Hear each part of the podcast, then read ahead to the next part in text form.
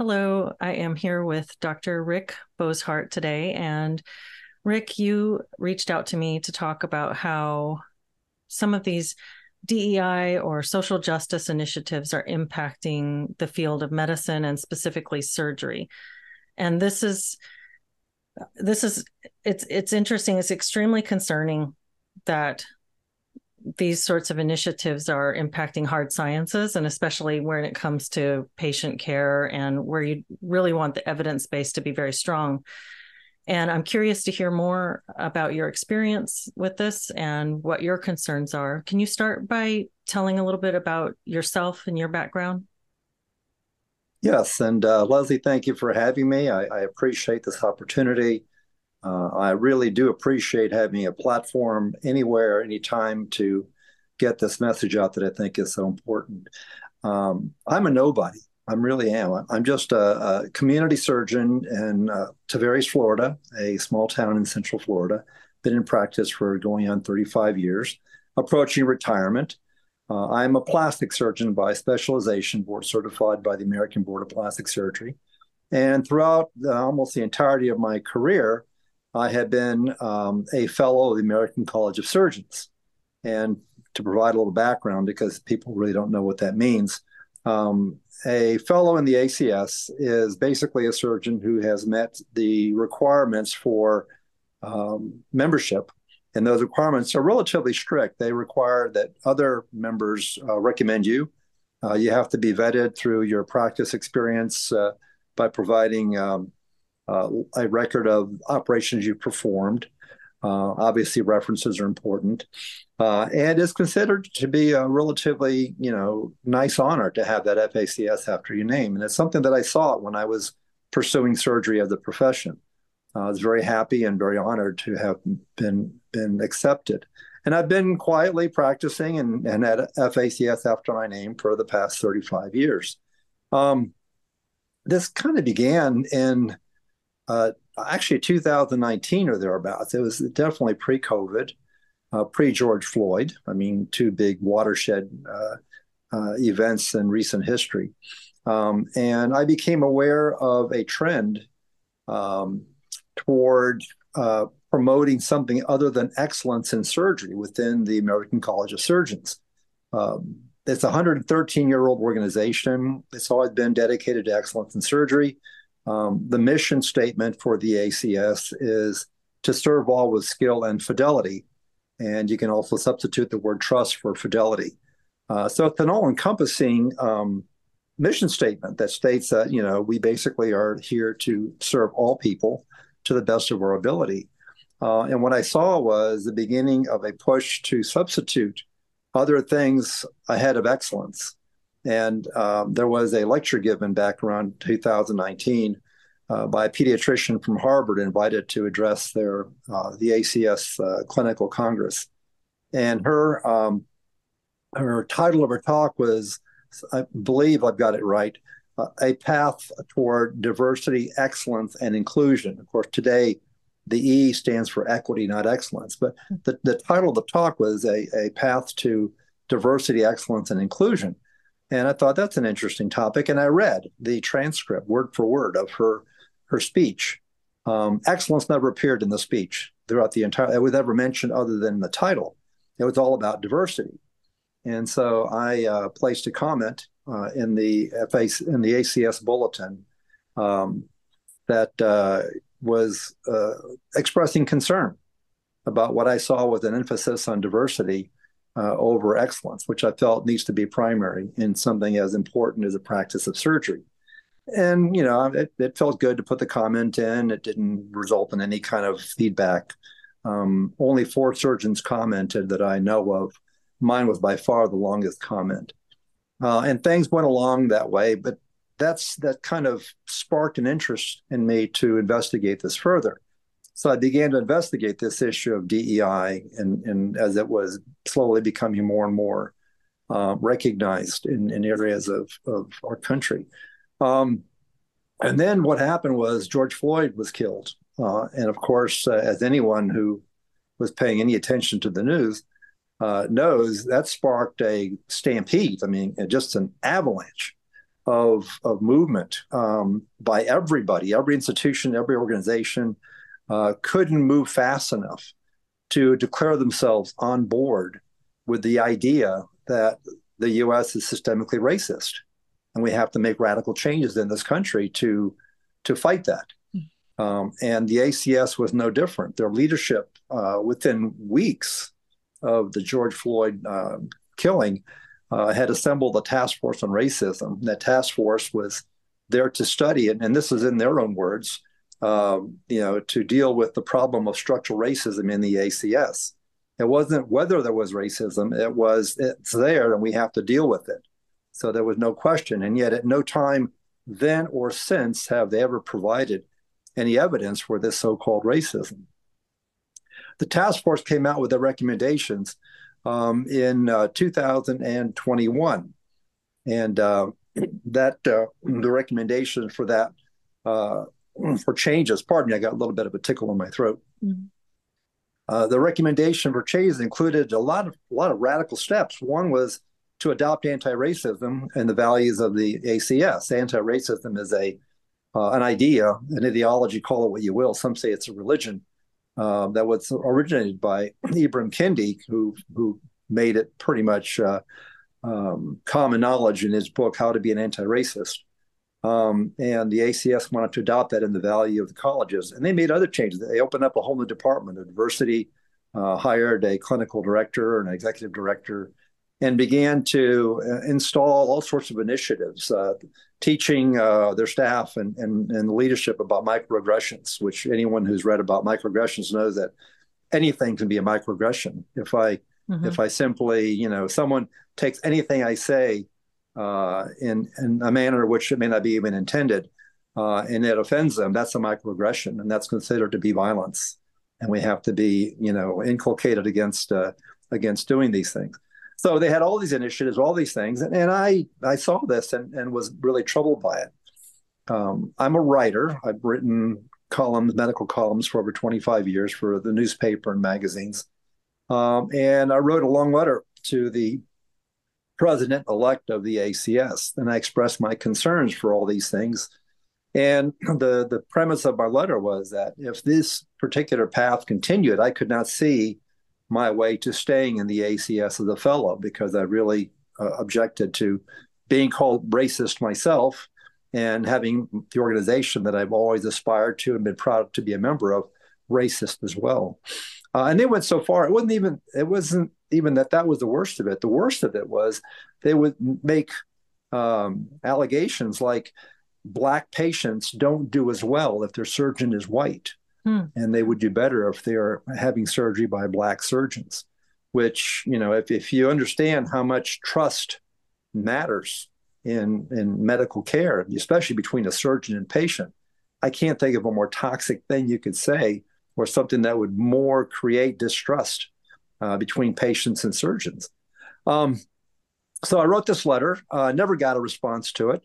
And uh, so I decided to go to the ACS discussion forums. Uh, like a lot of organizations, they have a community board where you can post comments and, and begin discussions. Um, and I posted one on the General Surgery Forum, which is the largest forum in the ACS. And I basically, again, restated my my objection to the path of the ACS and calling us racists and installing DEI and said that I, if this continued, I couldn't see my way to be, you know, to staying a fellow.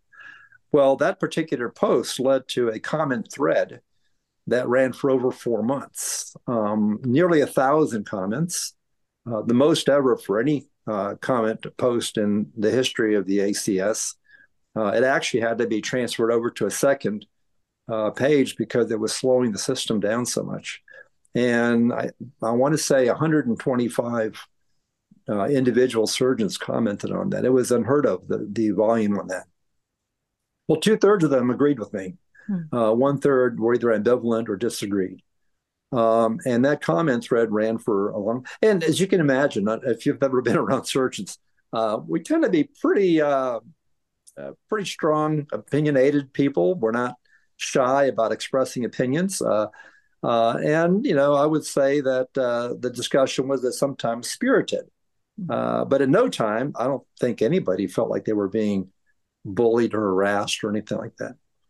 So a lot of these things kind of run their natural life, and this comment thread ran its natural course. There wasn't really much more to say after a while, and uh, I kind of moved away from it.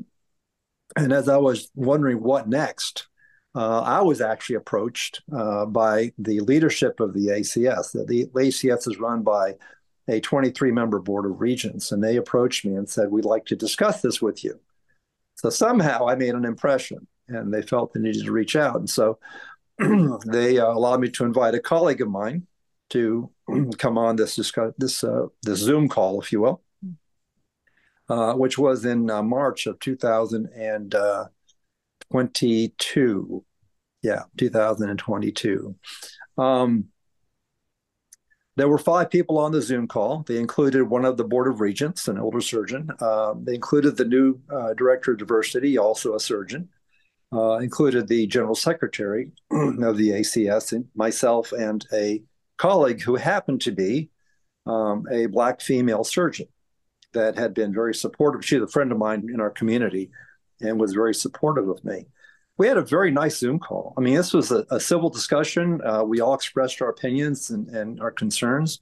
Um, I would say that there was no consensus reached. There was no no agreements that oh you're right or or, or do this or but but there was there was I, I felt um, a a very collegial uh, uh, nature to the conversation, and I came away from it very encouraged. Mm. And I even sent emails to all the people that participated, thanking them for this and expressing my optimism that this would spark some discussion in the ACS and whatnot.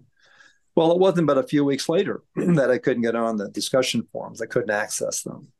And after two weeks of trying, thinking that maybe it was a glitch in the system, I contacted the General Secretary, uh, Dr. Tyler Hughes, uh, who is now the Vice President elect of the ACS. I said, you know, Tyler, why can't I get on the discussion forums? What's going on?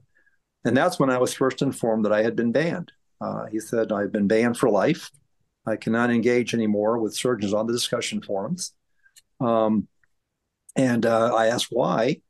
And the reason I was given was that I was continuously disrespectful and that I was posting non clinical material on the clinical forums.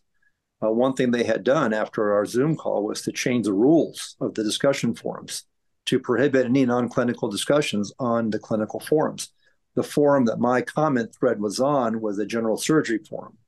And so supposedly we weren't supposed to post anything about diversity there. What's really hypocritical about that is that one of the claims is that uh, this issue of diversity and racism in the ACS is the cause of discrepancies in the outcomes of surgery. Mm-hmm. So that's a direct clinical issue. And I don't see how you can separate the two. But be that as it may, I asked for examples. I said, "Well, show me an example. Give me a, give me one example of my disrespectful comments or an example of my inappropriate uh, comments." And I've asked for that multiple times and never gotten anything.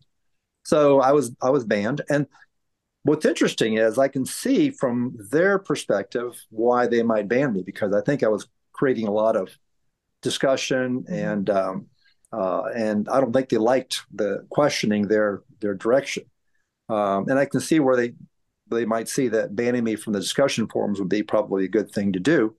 Um, but they also banned me from access to the members directory, which I have a perfect right to as a as a fellow in the ACS, which I still am, by the way. I wasn't hmm. expelled or anything. And uh, also from my own private mailbox. I can't even access my private mailbox. And the ban is a lifetime ban. It wasn't a ban for six months or a year, or it was a lifetime ban which I would say seems a bit excessive to me. Well, I made every effort within the ACS to deal with this. I appealed to the Board of Regents, that was denied. Uh, I was told I received due process. Um, and the ACS, like all organizations, has um, bylaws by which the ACS is run. So they have rules and regulations. They have very, very specific rules for how they discipline uh, fellows in the ACS. If you're misbehaving in some way or, or brought before the, the attention of the, the, the leadership uh, for something, you're supposed to submit that to the Central Judiciary Committee, which in turn investigates. And if they feel that there's justification uh, for you know the allegation and they feel that some discipline is is appropriate, they then determine the discipline and turn it back over to the Board of Regents to to carry that out. But there is supposed to be a due process where the, the surgeon is supposed to be informed that they are being investigated. Um, they are supposed to be allowed an opportunity to have a hearing to present their side of thing and hear what the, the accusations are and to present their defense. And then before any kind of uh, a punishment is uh, uh, put into place, uh, they're to be given or they're informed ahead of time to know that this is coming. None of that took place. Um, the the director of the Judiciary Committee told me that my ban was never presented to the committee. Hmm. And what's really interesting um, uh, and really, really amazing is that when I asked him for, I said, I would like a hearing. And his response was, Well, you never came before our committee, so this lifetime ban of yours is not, strictly speaking, a disciplinary action. So you don't deserve a hearing. And that was the end of my efforts to work within the ACS, at which time I said, okay, I need to go public with this. Mm-hmm, mm-hmm. And so basically, I started to write, which is what I probably do the best. Um, was very fortunate in 2022 that the Wall Street Journal published a, a, piece of mine called "Critical Race Theory is Bad Medicine." Mm-hmm. Um, that received some some significant exposure. Um, in the course of all this this uh, activity, um, I joined two organizations. Um, are you familiar with Do No Harm? Mm-hmm. Yes. Okay. Uh, I'm a senior fellow in Do No Harm. And are you familiar with FAIR? F A I R? Mm-hmm. Well, I'm a, a, founding fellow of FAIR in medicine, which is kind of an offshoot mm-hmm. of, of FAIR, the kind of the medical offshoot of FAIR. Uh, and they've been very, very helpful with me in, in, in, in, number one, support because it gets kind of lonely out there. Mm-hmm. Um, and I've had a couple of uh, articles uh, published in National Review, um, uh, City Journal, and then just this past, uh, uh, was it? Oh, it's just yesterday. it seems like longer than that, but um, yesterday I had an article published in the Washington Examiner, which uh, all of it relates to not just the band, but also what's happening in surgery. Excuse me. So mm-hmm. let me just quickly, and I'll, and I'll, I'll be finished in a 2nd here. I know this is probably going a long time. Um, I've been trying to to to focus on not just my objection to this, but also why this is not a good thing. Okay, you know, I have to have some justification for for why. And as I become more and more um, familiar with, knowledgeable about uh, DEI and what's going on with DEI, I realize that it is tremendously impacting the quality of surgery.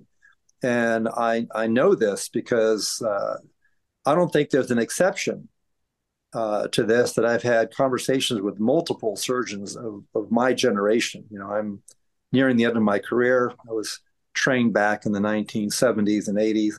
Um, and all of us look around and see that the quality of surgeons coming out of training programs today is not nearly what it should be. A lot of young surgeons come out of training not ready to practice. I mean, they basically need a, another year or more of apprenticeship behind a experienced surgeon before they're you can unleash them on society.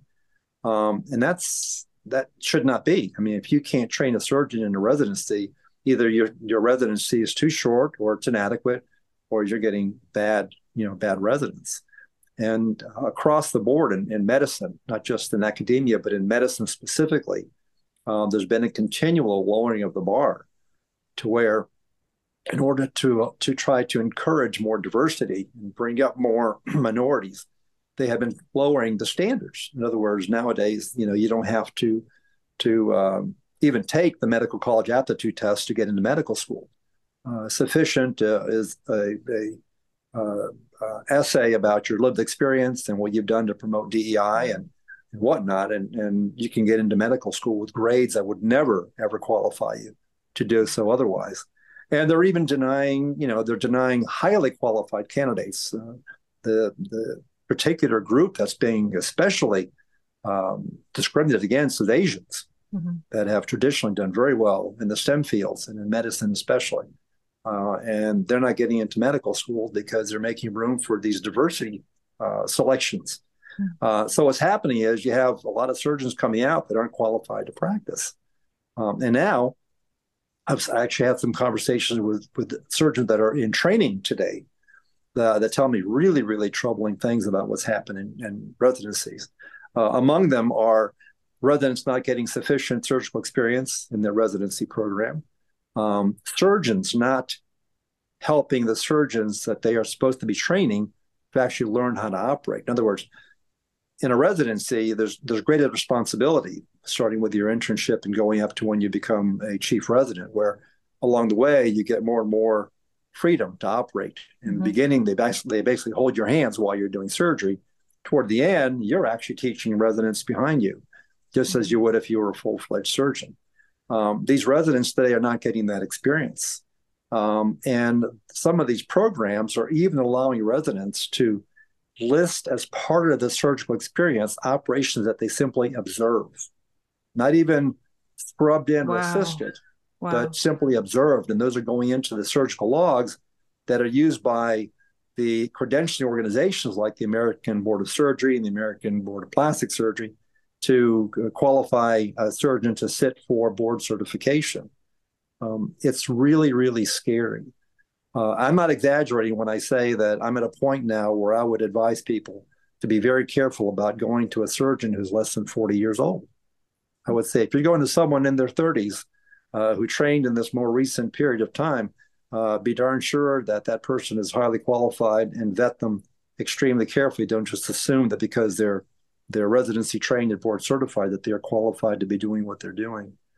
So today I'm still banned. Um, I've had success with getting the word out. Uh, hopefully, you know, you inviting me here uh, is going to further that effort to get the word out. I don't have any hope of ever getting back my privileges in the ACS. I think I'm basically persona non grata on the ACS now. But what I'm shooting for today is accountability mm. um, for the surgeon, the leadership to basically fess up to what they're doing. Uh, I would like them to stop doing what they're doing Hmm. Uh, and if I go to my ultimate goal, uh, having seen what happened to the university presidents recently with Claudine Gay and and uh, Mary, um, oh, what was the the uh, UPenn um, president, uh, I would like to see a turnover in the ACS leadership. I'd like to see them deposed by the membership and new leadership installed, and get back on track to to fulfill the mission of the ACS, which is to promote excellence in surgery, and that should be primary. Wow. So you've really watched this organization go from a respected and um, highly esteemed organization that, that, as you say, promoted excellence to in just a very short time, really going undergoing some significant changes. You said that this really started to come into your awareness in 2019. Thereabouts, and, yes and so it's quite a change just in a few short years and the the acs forgive me if you if you said this this uh, is there's so there's the professional body but there's also the the educational institutions and so are those are two separate things that are running parallel to one another so there's the problem within the professional network body as well as in the educational institutions part that that's true. The, what the ACS does, they have a number of different, what they call pillars mm-hmm. uh, of the ACS. Uh, uh, community outreach, uh, education is a big one. Mm-hmm. Um, and so they have a lot to do with uh, residency training programs in surgery. And, and this okay. includes not just general, but in all specialties. Uh, pretty much anybody that's a surgical specialist can become a, a fellow in the ACS. I'm one as a plastic surgeon. Uh, you could be your ENT ophthalmology and also be FACS. Um, so uh, they have, you know, for example, they promote, uh, they've been very, very big in trauma care. Mm-hmm. Uh, the ACS has really been uh, on the forefront of uh, advances in trauma care to improve the, you know, the outcomes of, of treating injured individuals. And that's been really, really huge. They've also been big in um, discussing things like um, gun control. Now, you can mm-hmm. argue whether the ACS has any role to play in gun control, but I guess the idea is because guns shoot people that you know the ACS should have some say because we're the guys that are called to take care of the gunshots mm-hmm. in the emergency room. Mm-hmm. Um, uh, they also have a number of other initiatives, and, and you know they have uh, they provide for grants uh, for fellowships for surgeons that have finished training to go and, and observe other countries and other places. um, ultimately, it all comes down to promoting excellence, mm-hmm. uh, in, empowering surgeons to be the best they can be, mm-hmm. to teach them uh, as much as, as they need to to provide excellent care, and also to to oversee. Uh, all this goes back to the patient, who is ultimately the the the primary reason for our being is to mm-hmm. take care of our patients. what they have done is they've taken the the the uh, the focus mm-hmm. from the individual patient in front of us, and they put that focus on identity groups. So mm-hmm. now, when we see a patient, we're supposed to see that patient as a black, mm-hmm. or as a Hispanic, or mm-hmm. as a, um, a you know female patient, mm-hmm. a, you know, and and you know obviously those things are factors. There's there's things that I look at uh, when I see a patient uh, who has black, for example, um, just as a, a, quick example is that you know very few non-blacks are going to be um, uh, shown to have anything to do with sickle cell anemia, where it's not it's, it's very mm-hmm. uh, not prevalent, but it's it's very well known that some blacks carry the gene, and that can cause problems with surgery mm-hmm. and so forth. So to say you don't take race into account, but mm-hmm. you're dealing with a patient in front of you. You're not dealing with an abstract member of an identity group that you mm-hmm. have to somehow treat differently because of that. I mean, we mm-hmm. treat each patient as an individual, not as part of a big group. Mm-hmm. And that's a complete counter to the tradition of medicine as a whole, which going back to ancient times, uh, you know, the Hippocratic Oath is something that almost all medical students today still take or some version of it. Mm-hmm. And that oath focuses on, you know, the, the physician and the patient, not the physician and some group. I mean, that's that's our, our focus. Mm-hmm. And uh, what's happened is we've taken our eyes off of that and gone to the group focus. And I think that's been a terribly negative thing for for everything, like I said earlier, from trust in medicine to even uh, degrading the quality of care because we're asking mm-hmm. young surgeons are not getting sufficient time to be trained adequately. And we're mm-hmm. throwing at them an entire new curriculum that includes all the social justice material. They have mm-hmm. to be mm-hmm. taking courses in you know DEI and, and microaggressions and anti-racism and mm-hmm.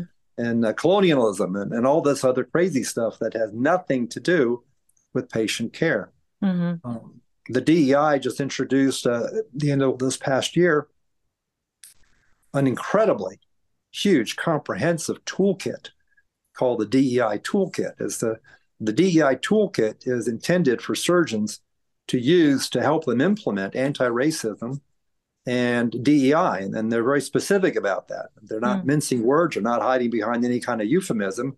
They're promoting anti-racism and DEI, and and providing this toolbox for or toolkit for patient for excuse me for surgeons mm-hmm. uh, to study and embrace and utilize in their their practices. And if you look at what the toolkit includes, I mean, just reading through it, doing nothing else, would take the better part of an afternoon mm-hmm. or a mm. day. But then if you start implementing these things, I don't know where you're going to find the time. And if you got a young mm-hmm. resident who's supposed to be studying surgery and taking care of patients, and you make them take time away from their patient care mm-hmm. responsibilities to attend courses in microaggressions, I don't see how that helps quality of surgery. And I, I think there's a lot of evidence to be to be uh, found that it does the exact opposite of that. Mm-hmm. Well, it sounds like if we can be generous, we can call this DEI or, or CRT or whatever, we can call it a social philosophy. But the social philosophy has taken hold and been implemented really quickly. And so you went, it seems like kind of a shell game they were playing when they were, you, you talk about that initial presentation that you watched where she called it diversity, excellence, and inclusion. So she's still sort of folding in the old language and and bringing this alongside that. And then after that, they're starting these anti-racist uh, task force initiatives to to find racism. And then as you started to try to have a conversation about this, and you found that a lot of people really did want to engage with this topic, you had a bunch of people in that forum um, engaging with this, and most of them sounds like they were sharing your concerns. The way that you were yeah, I cut did, off, I counted the numbers. It was it was yeah. clearly two thirds were were actually uh, in you know in agreement Along with, with you. Yeah. What was really interesting is how many were clueless until until they started to read more about this. This so was there going were, on. There were people who were just sort of uh, just sort of taking it in and not really asking too many questions about it. And so right. you and other people having that engagement and that conversation was bringing this issue up and ha- and and offering them a chance to really look at this and say, do I agree with this or not? So you were you were offering an educational opportunity to people who might have otherwise just kind of been too busy to pay attention. And the way that you were cut off from doing that so completely cut off from not only engaging in the forum but also cut off from the directory in your email means that you can't use that directory to reach out and have even one-on-one conversations with, absolutely not with your fellows the my, my constant refrain throughout that four month period where that thread was running was number one i wanted the acs at a minimum to acknowledge what they were doing which was mm-hmm. obvious mm-hmm. Um, one of the things they did uh, while denying that they were embracing anti-racism and DEI, one of the things they did was to invite a keynote speaker to their uh, leadership retreat on diversity, and that speaker was Ibram Kendi, who, if you know anything about Ibram mm-hmm. Kendi, you know he commands a fee of twenty to thirty thousand dollars for an hour of his time, um, and um, uh, right now he's kind of under under the microscope because of mismanagement of mm-hmm. millions of dollars in his. Mm-hmm Center for Anti-Racism Research, and they would not they would not be willing to say, yeah, we're we're doing that. They kept saying things like, well, our DEI is not the same as the DEI you're talking about, mm-hmm. and I could never get anybody to tell me how what the difference was. Um, and my constant refrain was, why don't we get some other perspectives? There are so many black intellectuals that mm-hmm have so much more intellectual horsepower than Kendi does yeah. to offer a different perspective, not just look at one perspective. Why don't we invite others to this diversity leadership retreat? And why aren't we looking at other ways of addressing this issue? And why is the membership not being engaged in these proposed radical changes? I mean, these changes to the addition of the Department of Diversity and additional hires, you know, which come from the dues that we pay as, as members. None of this was done with any engagement uh, mm-hmm. or vote, for that matter, by the membership. So it was, you know, uh, I guess I just became too much of a bother and, mm-hmm. and too annoying, and I had to be slapped down. Mm-hmm. And this was, they had the means to do it, and that's exactly what they did. Mm-hmm. Um, you pointed out that it was highly hypocritical the way that they did that by saying that you couldn't address non-clinical matters in these in these uh, these particular forums, but they were clearly the ones that were bringing these issues into the clinical sphere. And you were talking Absolutely. about the clinical implications of these policies. Absolutely. One of the things that the that uh, if you have access to and you look at the the DEI toolkit, mm-hmm. um, they they list in there as a reference a study that purported to show that um, black babies will do better if their doctor, if the mother's uh, obstetrician is black. Okay. Um, and uh, that study has been criticized and shown to be terribly flawed. I mean, it was called catastrophically flawed uh, by one and reviewer of it, but study? they're still using that. Yeah, they okay. use that as a justification mm-hmm. for this claim that you know white surgeons don't treat black patients as well as black surgeons do. Mm-hmm. Um, again, I, the idea that that I and my fellow uh, surgeons, because we are white, we are irretrievably, irredeemably, if you will, uh, racist, and we just can't help it. You know, we don't even know how racist we are because we're, you know, we're too white to know that. Uh, it's just to see this in surgery is so discouraging. I mean, I feel like I'm leaving a profession that I've loved and, and, and practiced for uh, I've been in surgery, including general surgery, for almost 45 years. Mm. And to be where it is today uh, is just absolutely appalling. And I keep thinking something has to change. I'm just hoping that, you know, my little bit will help to mm-hmm. turn the tide. I'm seeing some some positive changes. Just the um, resignations of Magill, it was Magill mm-hmm. at Penn mm-hmm. and Gay at Harvard. Uh, resigning was, you know, a, a big encouraging moment when mm-hmm. people started to recognize how bad this is in academic institutions. Maybe they can do a little bit here. The uh, the ACS, yeah, the ACS has mm-hmm. eighty four thousand surgeon members. I mean, I'm one out of eighty four thousand. I mean, it's a huge organization, the largest in the world, by far the oldest, and until recently the most respected. and I'm not here trying to, you know, I'm not David trying to take down Goliath. Mm-hmm. That's not my intent. My intent is to try to restore some sense of the, the right priorities mm-hmm. in the ACS. You know, if we have racism, let's see where it is and let's get take care of it. Mm-hmm. But show us where it is. Don't just yeah. claim it's there and institute all these things that, that have been really controversial mm-hmm. uh, to deal with supposed racism. And then um, restrict the members' abilities to have conversations about these policies and to and to discuss them. And that's the other thing is, you know, when you start seeing professional organizations mm-hmm. shutting down conversations, you mm-hmm. know, uh, silencing dissent, canceling members, mm-hmm. um, there's something very wrong about that. That right there tells you that there's a problem. That whatever is being promoted that is leading to this type of cancellation, there's something very wrong with that if it can't be spoken about openly. Mm-hmm, mm-hmm. And when they are talking about the that when they they have this anti-racism task force that comes in and looks, and you said that on the basis of a of a controversial study that's been uh, that that's been demonstrated to have serious flaws, they claim that black babies do better when their mothers are treated by black doctors.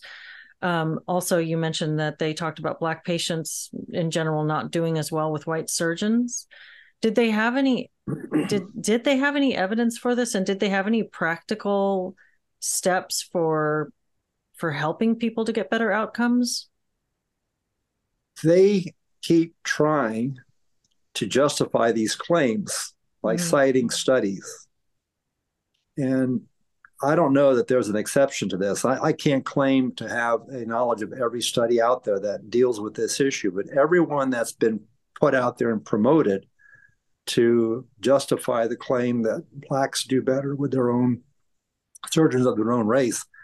they're always flawed. They're always mm-hmm. biased. They're always flawed. And what they come out looking like is basically a political uh, exercise mm-hmm.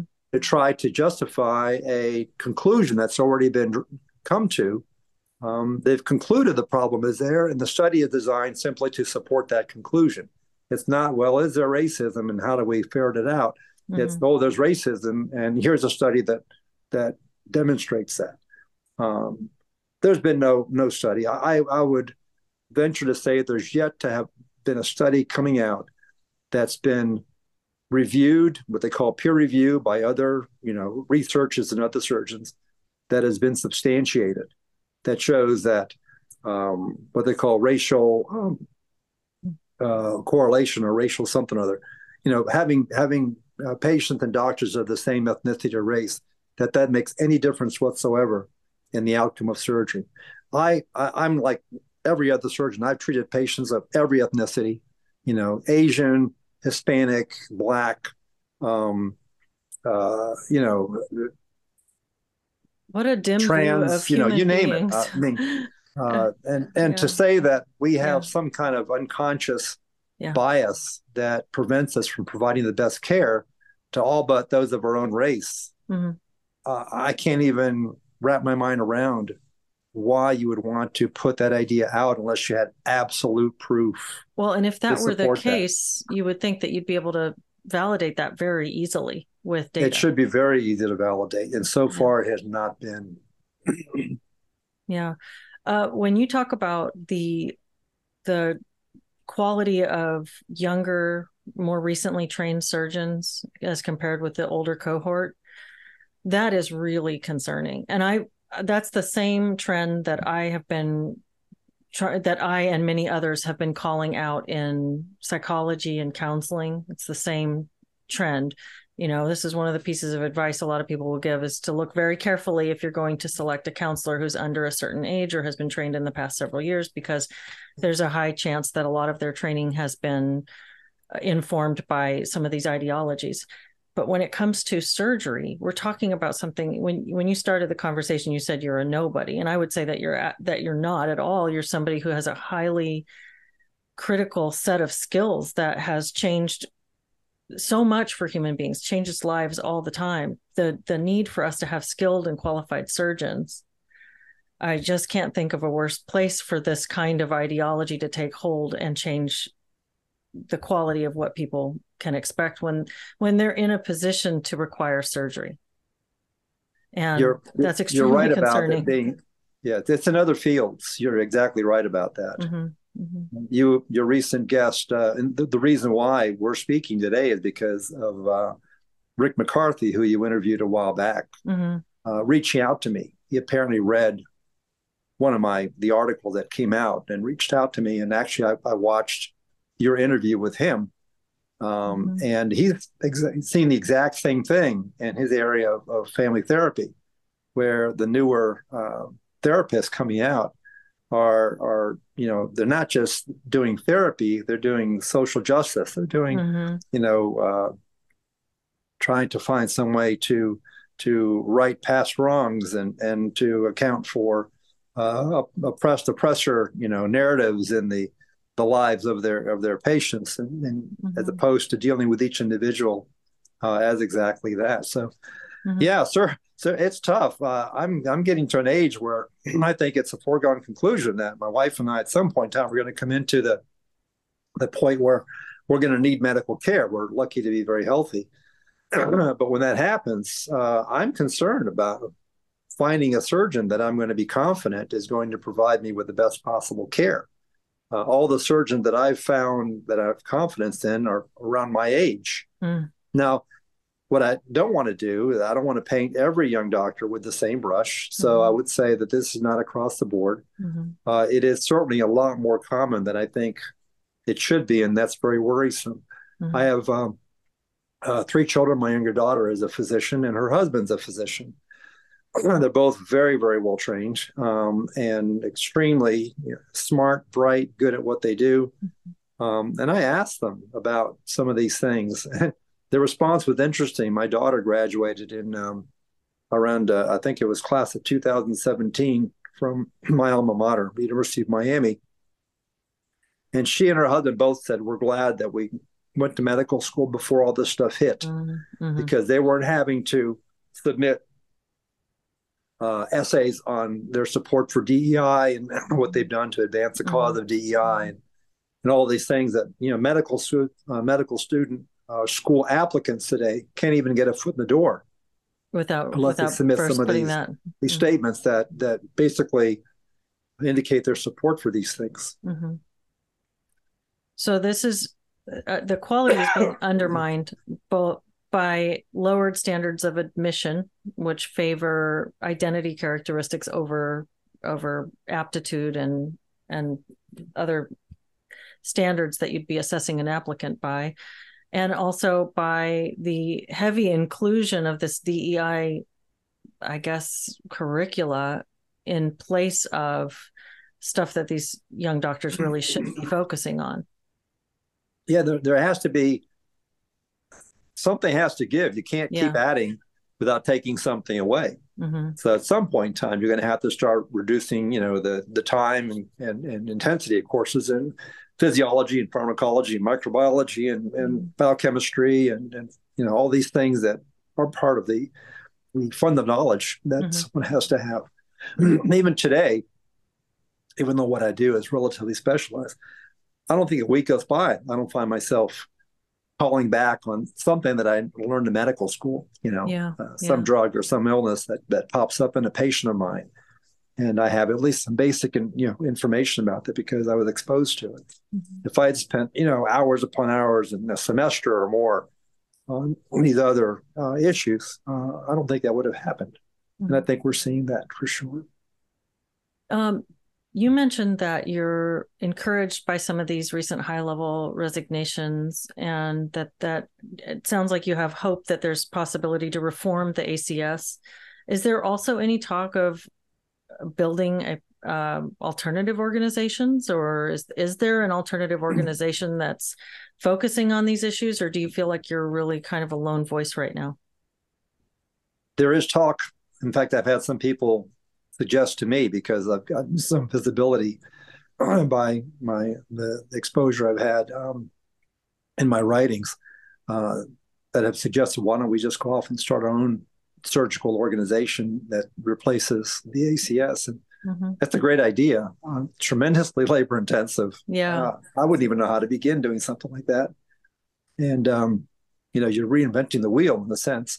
That is happening. I don't know if you're familiar with the University of Austin in oh, Texas. Oh, mm-hmm, mm-hmm. Okay, so I mean, people are doing that. They're mm-hmm. they're saying, okay, these these institutions are they're not reformable. They're, they're, irredeemable, and we've had to simply write them off and move on and start our own. That may happen. There's an American, um, oh gosh, American Academy of Physicians or American something of physicians that I think was started as a response to, in general, in medicine, generally speaking, to the AMA, which AMA is, is an organization that has lost all credibility and all legitimacy. They're basically they, their membership amounts to 15, 16 percent of all physicians. You know, they they sound like a very powerful organization that represents doctors, but they only exist because they have a monopoly hmm. on certain things that gives them a source of revenue, so they don't depend on dues from from members. Mm-hmm. Um, but there are organizations that have that have been developed to try to provide physicians with an alternative uh, to you know things like the AMA. That hasn't happened so far with respect to the ACS. Could in the future? Possibly. Um, I'm doing things today I never imagined. I mean, this conversation with you, if you told me that, you know, a year and a half ago that I would be in the position that I'm in having these conversations with people, I would have said, You're nuts. There's no way. But I am very close to retirement. I'm going to be retiring from my practice, excuse me, in uh, about eight months. And that's going to open a pretty much, you know, uh, a wide uh, amount of uh, space and time for me to do other things. So I wouldn't discount that. Mm-hmm. Um, if you want to take a moment and grab a glass of water to finish, I should have gotten that. Just give me one second. Yeah, Let me do that. Totally. I'll edit this chunk out. My husband is a good editor. He'll edit it out for me. So again, if we can be generous, we could call Ibram Kendi a social philosopher and this DEI, CRT stuff a social philosophy. But I think that would be generous. Yes. It, yes. Just trying to be, use neutral kind of uh, framing. So in your in your career, have you ever seen anything else like this where a social philosophy has come in and made such an impact and changed so much about the way things are being done? No. I, I can say I can say no. Yeah. The the only thing that would be remotely like that would be the periodic rise of of, of you know individuals or groups promoting socialist ideas, mm-hmm. trying to to say that capitalism is not working or it's a bad thing, mm-hmm. and we need to become you know more socialist, mm-hmm. uh, democratic socialist, or you mm-hmm. name it. And that seems like that's something like this cultural. That's more culture wide and not so much specific to medicine and being adopted by by the medical field this way. So this is something that's completely new. This is this is completely completely different than anything I've ever seen. I mean, to to say to look at where we are today in medicine is just mm-hmm. shocking. Mm-hmm. One of the things that I began to learn about when I started looking at this was critical race theory. I had never even heard of it, never even heard the term. And that basically is an offshoot of critical theory, which is something which came out of Germany in the 1930s. And the, my my understanding of it as not a not a scholar, not an academician, is basically it's, it's viewing all of history as a power struggle between the oppressor and the oppressed. You know, Karl Marx did it with uh, class struggle. Um, you know, economics, uh, the bourgeois versus the proletariat, and, and whatnot. And critical race theory simply, you know, took that premise and made it racial.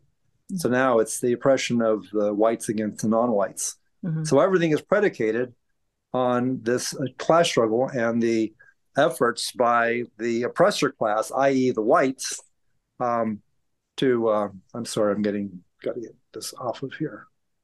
Um, Do you have a sense of why this would have been so attractive and why this has been implemented in the in the field of medicine and surgery? Why this and and and when it's so clearly you know you're able to see and your colleagues are able to see that it's causing it's impacting the quality of care. And there are real concerns about it.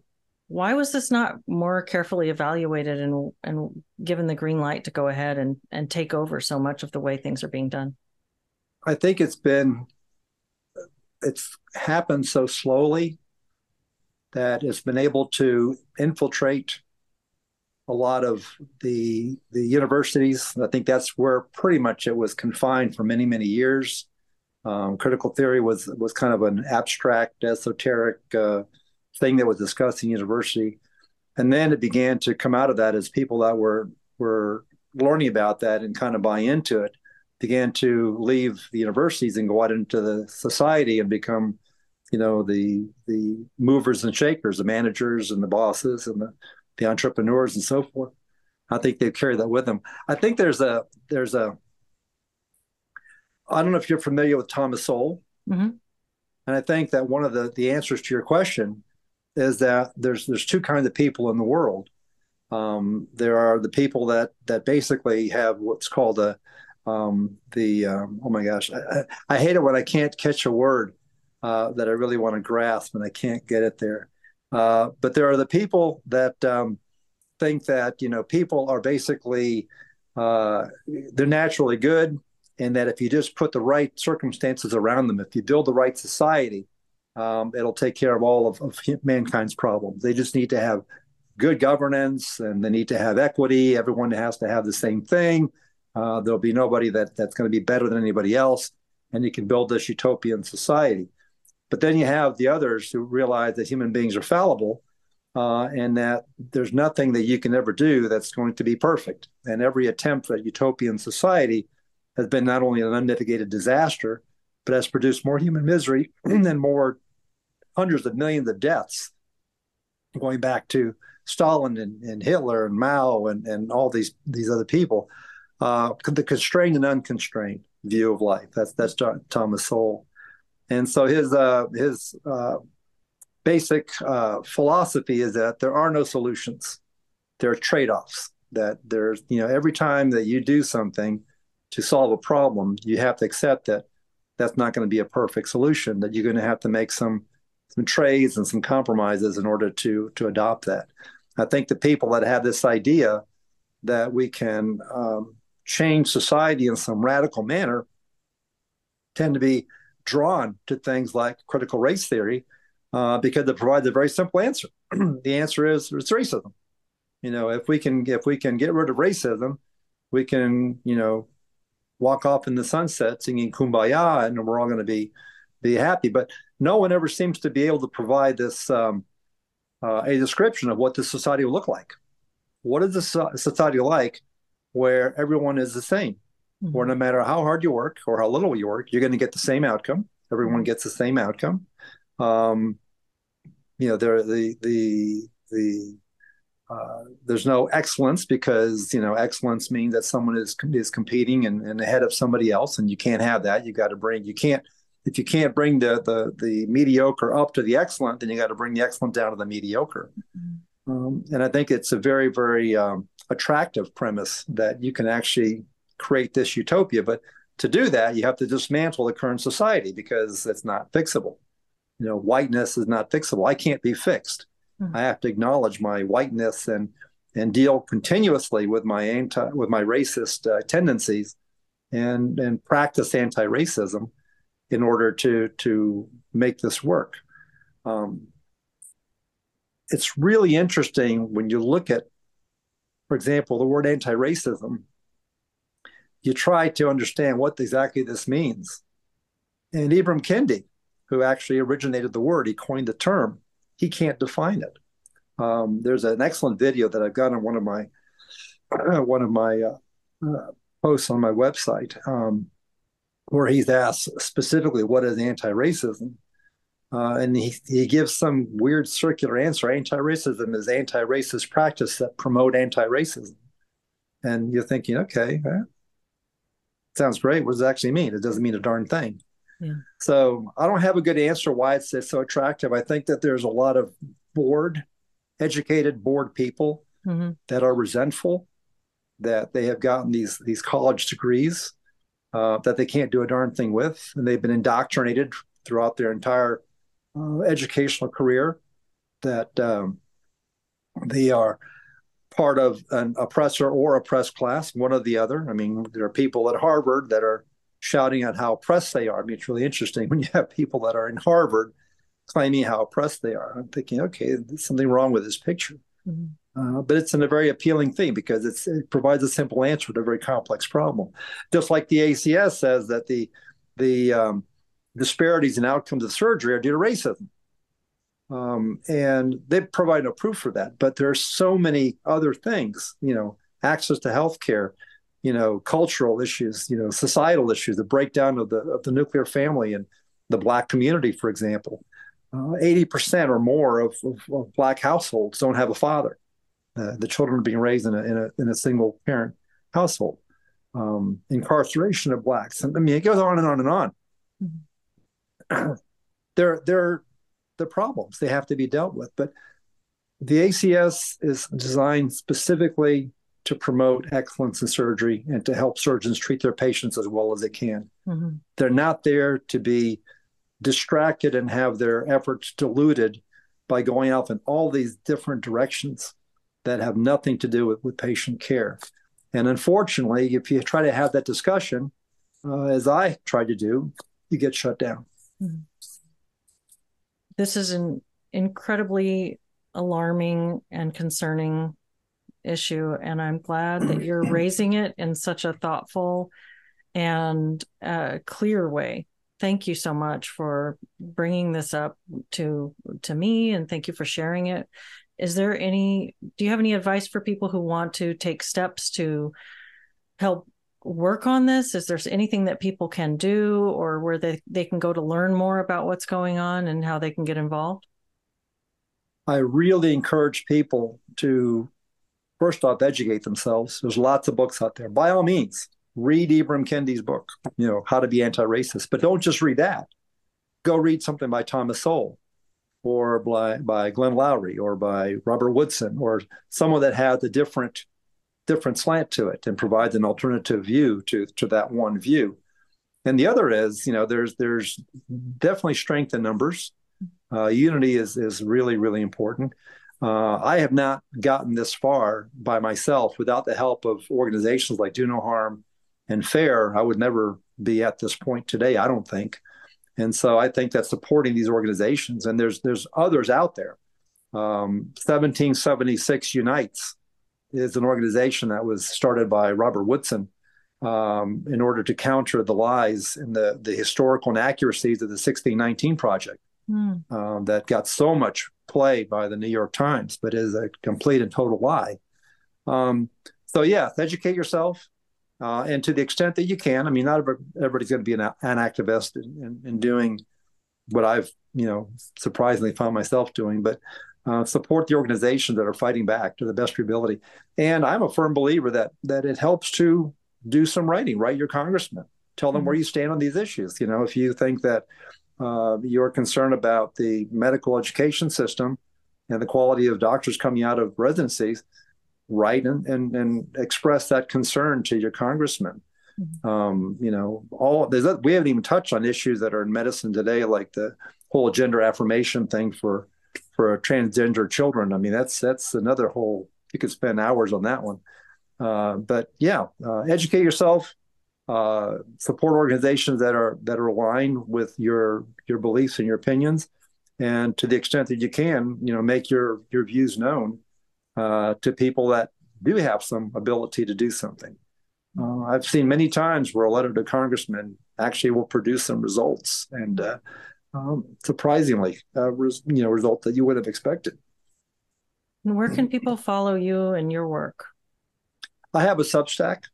Uh, it's uh, Richard uh, Bosshardt, Richard T. Bosshardt, pardon me, Richard T. Bosshardt, MD, uh, Substack.com.